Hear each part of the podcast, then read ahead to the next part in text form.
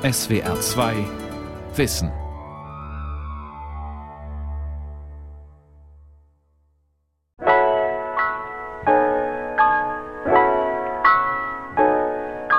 Der Roman Fänge im Roggen ist weiterhin aktuell als ein Roman über einen zerrissenen Jugendlichen auf der Sinnsuche. Ich glaube, das ist auch die Aktualität des Romans, dass der Roman als Roman diese Suche in aller Offenheit gestaltet. Das heißt, im Roman werden die Leser, die Lesenden selber zu Suchenden. Und das macht der Roman in einer Radikalität, indem er alles in Frage stellt. Und andererseits ist er absolut umwerfend in Bezug auf seine Vergleiche. Nicht? Ich meine, wenn er mit der dicken Dame aus Seattle tanzt und sagt, das war so, als schleife man die Freiheitsstatue übers Parkett. Oder wenn er Mrs. Morrow, die sagt, mein Sohn ist ja so sensibel, kontert, indem er denkt, na ja, der ist ebenso sensibel wie eine Lokusbrille, dann sind das unglaublich treffende Vergleiche und die sind heute nach wie vor aktuell. Erzählt nun nie einem was, denn sonst vermisst ihr alle mit der Zeit. Holden Caulfield, der Held von Der Fänger im Roggen. J.D. Salinger und der Fänger im Roggen. Eine Sendung von Anna Dorothea Schneider. Am 16. Juli 1951 erscheint ein Buch, das die literarische Landschaft nachhaltig verändern wird. Zunächst in den USA und dann weltweit. Es ist der Roman The Catcher in the Rye. Auf Deutsch Der Fänger im Roggen.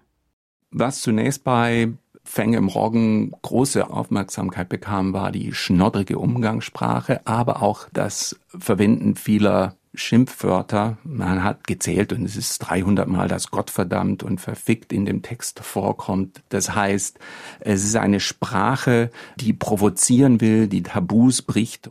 Dieser Tabubruch wird heute nicht mehr in Zeiten des Rap und des Hip-Hop so wahrgenommen. Es gibt aus dem Jahr 2010 eine Episode in South Park, mit dem Titel als Kaka Pipi machte, wo sich die South Park Helden darüber amüsieren, dass dies ein Buch gewesen sein soll, das wegen seiner obszönen Sprache verboten wurde. Gerd Hurm, Professor für Amerikanistik an der Universität Trier und Leiter des Trierer Zentrums für Amerikastudien. Wenn man als junger Mensch herangeht, dann ist, glaube ich, das Entscheidende die Sprache. Sie dürfen nicht vergessen, dass nach The Catcher in Amerika eine ganze Jugendgeneration wie Holden gesprochen hat. Es gab ein Wort dafür, sie sprachen Holdenese. Das ist heute anders. Die Sprache hat sich enorm weiterentwickelt, ist sehr viel direkter und brutaler geworden und äh, viele finden Holdens Sprache eher kindlich. Peter Frese, Salinger-Experte und Professor an der Universität Paderborn. In Der Fänger im Roggen lässt Salinger seinen Protagonisten, den jugendlichen Schulverweigerer Holden Caulfield, erzählen, wie er aus dem Internat abhaut und sich zwei Tage lang in New York herumtreibt. Während er seine Geschichte erzählt, sitzt er in einem Sanatorium. Ob in einer Lungenheilanstalt oder einer Einrichtung für psychisch kranke Teenager, bleibt offen. Salingers Buch wurde in den 50er und 60er Jahren Kult und ist heute ein Klassiker des Adoleszenzromans. In den frühen 60ern erschienen etwa 30 bis 40 Aufsätze zu Salinger in jedem Jahr.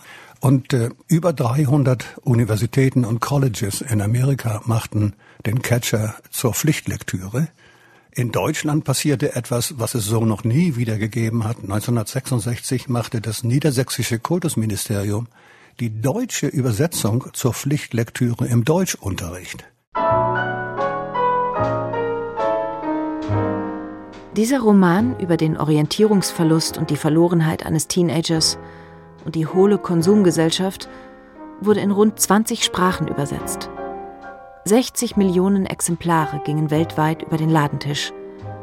Noch heute, Jahrzehnte nach seinem ersten Erscheinen, wird das Buch jährlich über 200.000 Mal verkauft.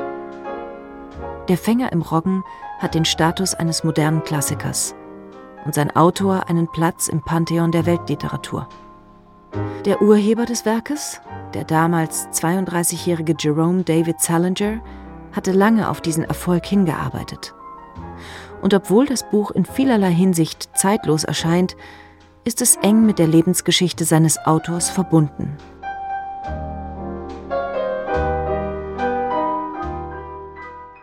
Jerome David Salinger wird, vor 100 Jahren, am 1. Januar 1919 in New York geboren.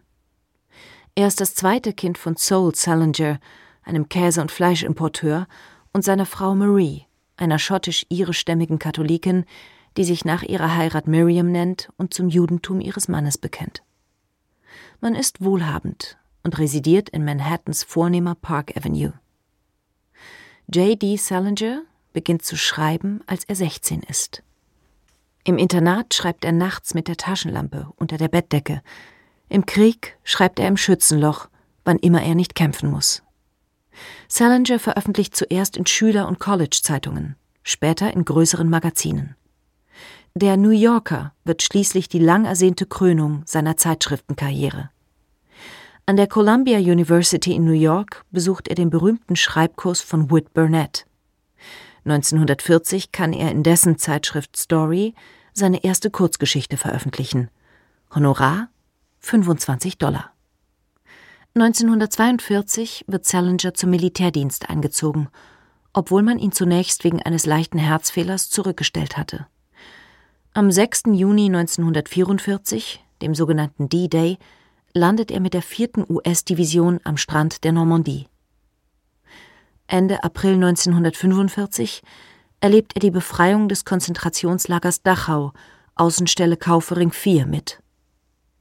Wenige Stunden bevor die Amerikaner das Lager erreichten, hatte es die SS samt den noch darin befindlichen Häftlingen in Brand gesteckt. Salinger bemerkte später seiner Tochter gegenüber Den Geruch verbrannten Fleisches kriegst du nie mehr ganz aus der Nase, solange du lebst. Im Juni 1945 begibt sich Salinger aus eigenem Antrieb ins städtische Krankenhaus in Nürnberg. Er hatte einen Nervenzusammenbruch und litt danach unter dem, was man heute als posttraumatische Belastungsstörung bezeichnet. Wahrscheinlich war dies auch einer der Gründe für sein späteres Bedürfnis nach Zurückgezogenheit. An Ernest Hemingway schreibt Salinger Ich schreibe aus einem allgemeinen Krankenhaus in Nürnberg. Ich habe eigentlich nichts, außer dass ich in einem fast andauernden Zustand der Niedergeschlagenheit bin. Und ich dachte, es sei gut, mit jemand Gesundem zu sprechen. Ich würde meinen rechten Arm dafür geben, aus der Armee rauszukommen, aber nicht mit einem psychiatrischen Dieser Mann ist nicht fit für die Armeeschein. Ich habe einen sehr feinfühligen Roman im Kopf. Und ich werde nicht zulassen, dass man den Autor 1950 einen Idioten nennen wird. Ich bin ein Idiot. Aber das dürfen nicht die falschen Leute erfahren. Salinger wird im November 1945 ehrenhaft aus der Armee entlassen. Er bleibt aber in Deutschland und heuert als Zivilist bei der amerikanischen Spionageabwehr an. Die Entnazifizierung Deutschlands ist jetzt angesagt. Trotz Fraternisierungsverbot heiratet er die gleichaltrige Deutsche Sylvia Welter, eine angehende Ärztin. Im Mai 1946 geht er mit ihr zurück in die Vereinigten Staaten, wo sich das Paar aber schon einen Monat später wieder trennt. Über die Gründe wurde viel spekuliert. Tatsache ist, dass Salinger sich später beschwerte, in der Zeit mit Sylvia nicht zum Schreiben gekommen zu sein. Das war für ihn das Schlimmste.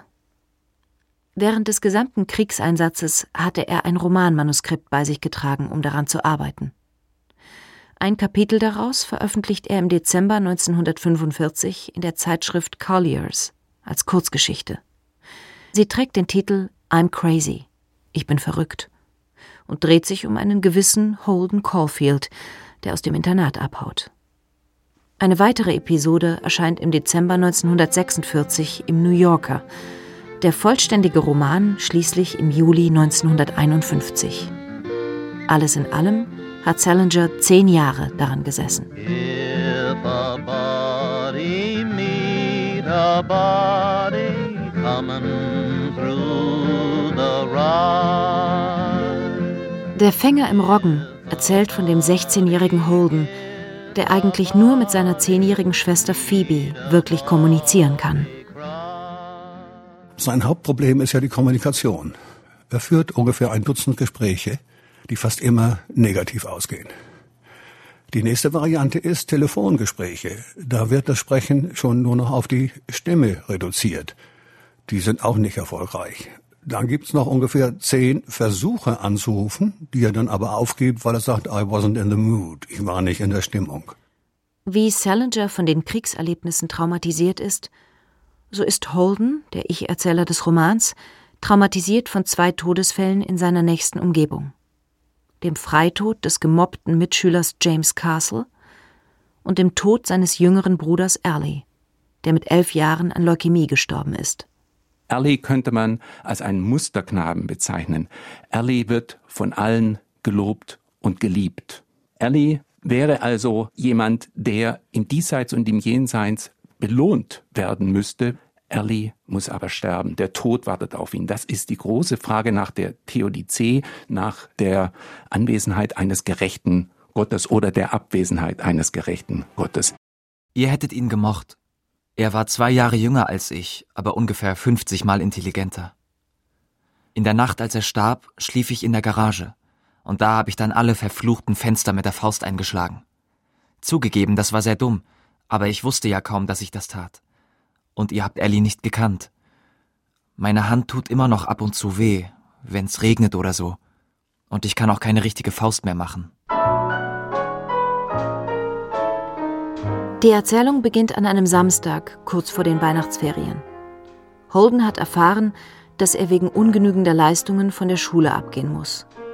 Obwohl er eigentlich noch bis Mittwoch im Internat bleiben soll, entschließt er sich, einfach schon in dieser Samstagnacht abzuhauen, vor allem nachdem er mit seinem Zimmergenossen Stradlater handgreiflich aneinandergeraten ist.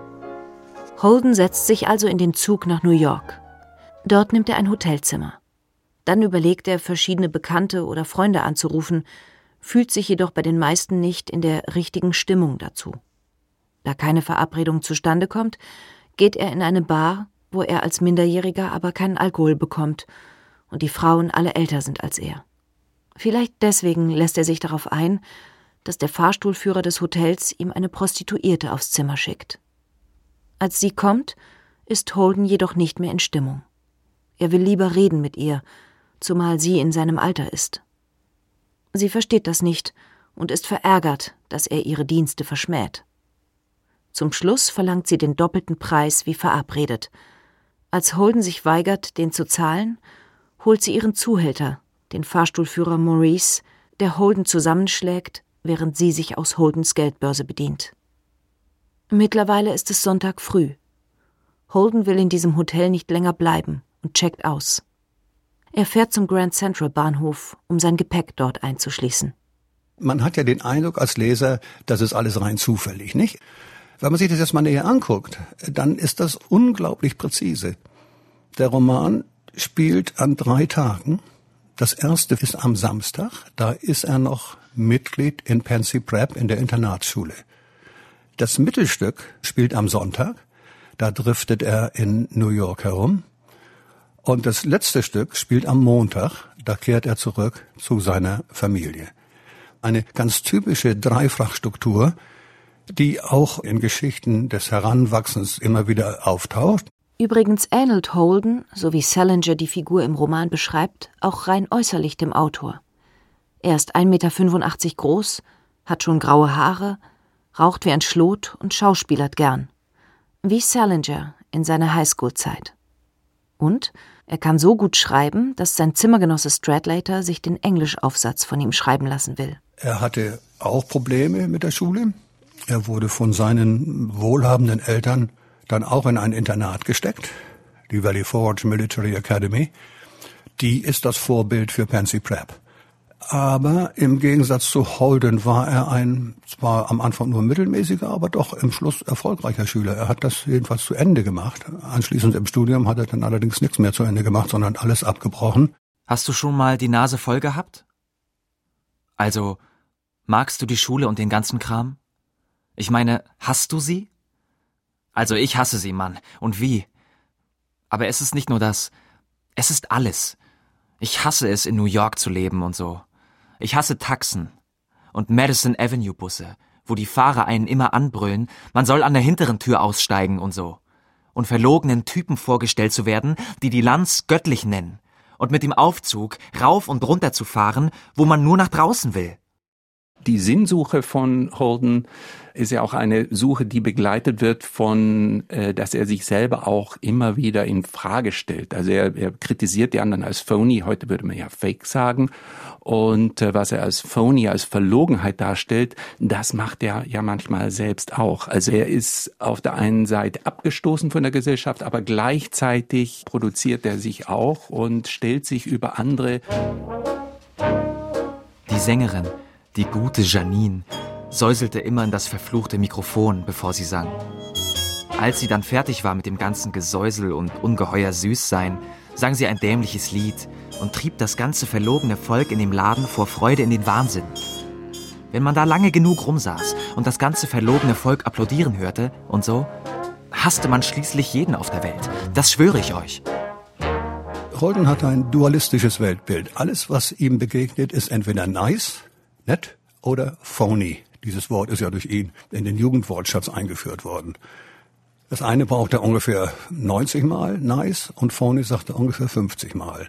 Und das ist so wie in einem Teppichgewebe eine Struktur, die den Roman durchzieht. Und das Problem bei der deutschen Übersetzung ist eben leider, dass diese Begriffe je nach Kontext verschieden übersetzt werden. Weil phony eben mal übersetzt wird als falsch und mal als verlogen und mal als timey. Und dann geht diese Struktur verloren. Neben solchen wiederkehrenden Wörtern gibt es auch Bilder und Symbole, die immer wieder auftauchen. Holdens rote Jagdmütze zum Beispiel und der Baseball-Fanghandschuh seines verstorbenen Bruders Early. Außerdem durchziehen verschiedene Themen den Roman leitmotivisch. Die beiden wichtigsten sind Verlogenheit und der Tod, dem Hass, Gewalt und Krieg zuarbeiten. Der Roman spielt in New York und New York steht für den Fortschritt, für das angenehme Leben. New York steht aber auch für das Manhattan Project, also für die atomare Bedrohung. Ich glaube, ich könnte es nicht aushalten, wenn ich in den Krieg müsste. Wirklich nicht. Es wäre nicht so schlimm, wenn sie einen einfach rausgreifen und erschießen würden oder was weiß ich. Aber man muss ja so verflucht lange in der Armee bleiben. Das ist doch das Dumme. Jedenfalls bin ich irgendwie froh, dass sie die Atombombe erfunden haben. Wenn je wieder Krieg ist, dann setze ich mich ganz oben drauf. Dazu melde ich mich freiwillig. Das schwöre ich bei Gott. Es gibt einen ungeheuerlichen Tabubruch im Fänger im Roggen, bei dem Holden berichtet, dass sein Bruder DB ihm erzählt hätte, dass er nicht wüsste, wenn er im Krieg schießen müsse, in welche Richtung er denn schießen würde. Und er behauptet, dass es genauso viel Ersch in der amerikanischen Armee wie bei den Nazis gäbe. Das ist ein ungeheuerlicher Tabubruch, dass hier er die Idee aufbringt, er wüsste nicht, nach welcher Seite er schießen würde. Und äh, das zeigt die ganze Verwirrung, die Verirrung, die Gespaltenheit. In dieser Verwirrung ist Holdens größte Stütze seine kleine Schwester Phoebe. Mit ihr kann er offen über alles reden. Sie bringt ihn auch zum Nachdenken über sein eigenes Verhalten. Dir gefällt gar nichts, was passiert. Als sie das sagte, wurde ich noch deprimierter. Doch, doch, klar gefällt mir manches. Sag das nicht. Warum sagst denn das, Mensch? Weil's so ist. Keine Schule gefällt dir. Tausend Sachen gefallen dir nicht. Das ist so. Nenn mir eine Sache. Tatsächlich fällt Holden nur mit Mühe etwas ein, das er wirklich mag. Zum einen die bescheidenen, aber zufriedenen Nonnen, die er am Sonntagmorgen im Frühstückscafé getroffen hat.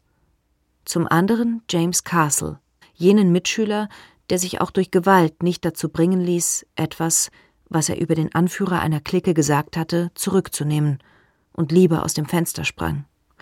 Und schließlich sein toter Bruder Ali.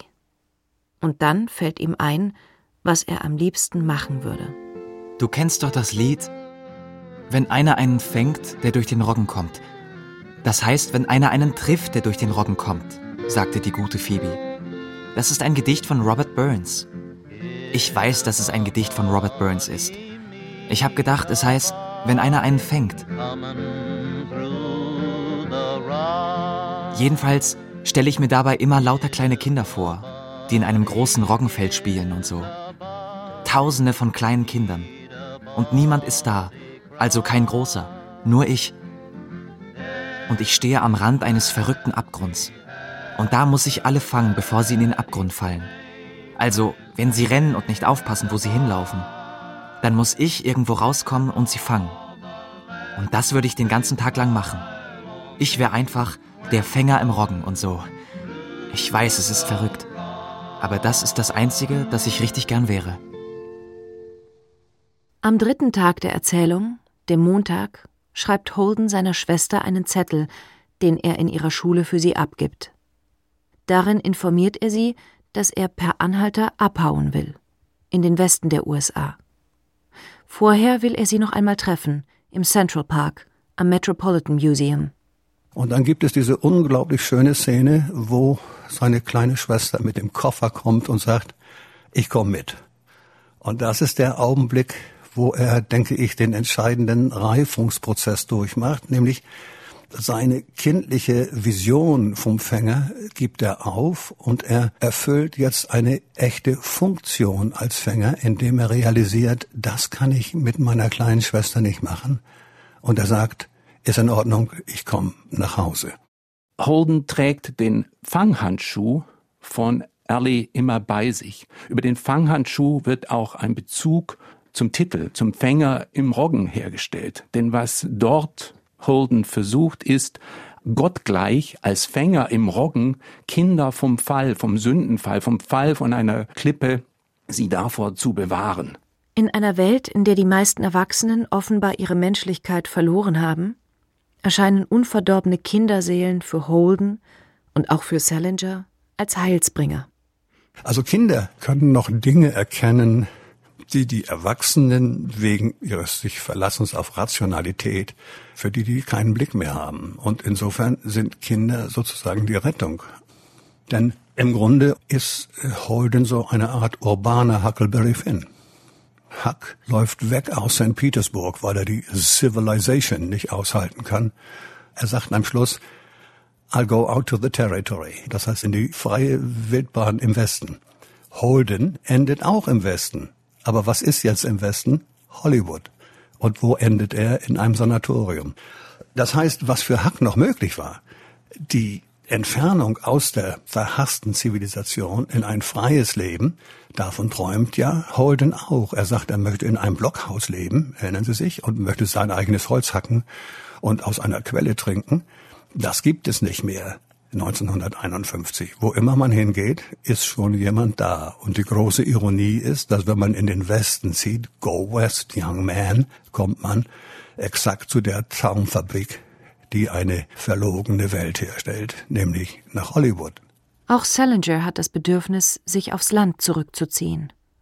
1953 geht der 34-jährige Autor von New York nicht nach Westen, sondern an die Ostküste der USA, nach New Hampshire. Er hasste Publicity, nicht? Ich meine, es gibt ja diesen schönen Ausdruck für ihn, the greater Garbo of American Literature. Harvey Swadus, ein Rezensent der Saturday Review, hat Salinger so genannt. Es ist ja doch verrückt, als er da in Cornish, New Hampshire dann hauste, da haben die großen Zeitschriften Time und Life Reportergruppen geschickt. Die haben sich da eingegraben sozusagen eine Woche lang mit Teleobjektiven und haben versucht, ein Foto von ihm zu kriegen und es war nix. Nach dem Krieg war Salinger in ein Land zurückgekehrt, dem er sich entfremdet fühlte. Die meisten Amerikaner konnten sich nicht annähernd vorstellen, wie traumatisierend die Erlebnisse waren, denen die Soldaten in Europa ausgesetzt waren. Der Krieg, zumindest als Hintergrund, ist in den meisten seiner Erzählungen ab den späten 40er Jahren immer präsent. Wie seine Hauptfigur Holden in Der Fänger im Roggen war auch Salinger verzweifelt auf der Suche nach dem Sinn der menschlichen Existenz. Da in den vernunftorientierten europäischen Zivilisationen die Ratio offenbar nicht dazu eingesetzt wurde, Kriege zu verhindern, sondern sie möglichst effektiv und maximal vernichtend zu machen, wandte er sich vermeintlich friedlicheren Weisheitslehren zu, wie dem Zen-Buddhismus und den vedischen Schriften des Hinduismus. Aber wenn dann in Teddy ein Zehnjähriger über Vedanta-Hinduismus predigt oder wenn in seinem letzten Text Hepworth der siebenjährige Seymour Glass als der weiseste Mensch der Welt unglaubliche Leselisten zitiert, dann wird das Ganze natürlich so esoterisch und so, ja, so sonderlich, dass Challenger fast alle seine Leser verloren hat in diesem Zusammenhang. Salinger bleibt Zeit seines Lebens ein schwieriger Mensch. Zwei Ehen zerbrechen. Die Tochter Margaret hat ein gespaltenes Verhältnis zu ihm. Überhaupt sind seine Beziehungen zu Frauen meist problematisch. Immerhin arrangiert er sich mit seiner dritten Ehefrau, Colleen O'Neill, dann doch 22 Jahre lang, bis zu seinem Tod im Jahr 2010. 1985 ist ein Buch erschienen, Less Than Zero, von Brad Easton Ellis. Und dieses Buch wurde allenthalben in allen Rezensionen beschrieben als The Catcher in the Rye for the 80s. Der Catcher für die 80er. Und wenn man diese beiden Romane vergleicht und sieht, äh, womit sich Holden herumschlägt, ach, er weiß nicht so recht, wie er mit Mädchen umgehen soll. Dann bestellt er die Prostituierte und sagt, ach, können wir nicht lieber ein bisschen miteinander reden, statt ins Bett zu gehen. Und wenn Sie das vergleichen mit Less Than Zero, wo Drogen aller Sorte genommen werden, morgens Uppers und abends Downers und wo äh, 13-jährige Mädchen von einer Clique von 18-Jährigen vergewaltigt werden, dann sehen Sie, wie Adoleszenz sich in der amerikanischen Popkultur verändert hat. Vielleicht hat der Fänger im Roggen auch deshalb Erfolg, weil er trotz allem eine noch intakte Familie mit engen Geschwisterbindungen als Hintergrund projiziert. Auch wenn sein geliebter Bruder Ali tot ist, Holden hat noch eine Schwester, die ihn liebt, so wie er ist, mit all seinen Macken, seinen jugendlichen Ängsten, Unsicherheiten und seiner Desorientiertheit. Sie gibt ihm die nötige seelische Nähe und ist ein Rettungsanker in der menschlichen Gesellschaft. Deshalb gleitet Holden auch nicht ab in die Misanthropie. Diesen Stradlater, den ich an der Pensee kannte, und einen anderen Jungen, Robert Ackley, die habe ich immer mal wieder gehasst. Das gebe ich zu. Aber es hat nie lange gedauert. Wenn ich sie eine Zeit lang nicht sah, wenn sie nicht ins Zimmer kamen oder wenn ich sie bei ein paar Mahlzeiten nicht im Speisesaal sah, vermisste ich sie irgendwie. Ich weiß eigentlich nur eins, dass ich irgendwie alle vermisse, von denen ich euch erzählt habe. Sogar den guten Stradlater und Ackley. Ich glaube, ich vermisse sogar diesen verfluchten Maurice. Komisch ist das. Erzählt nur nie einem was, denn sonst vermisst ihr alle mit der Zeit.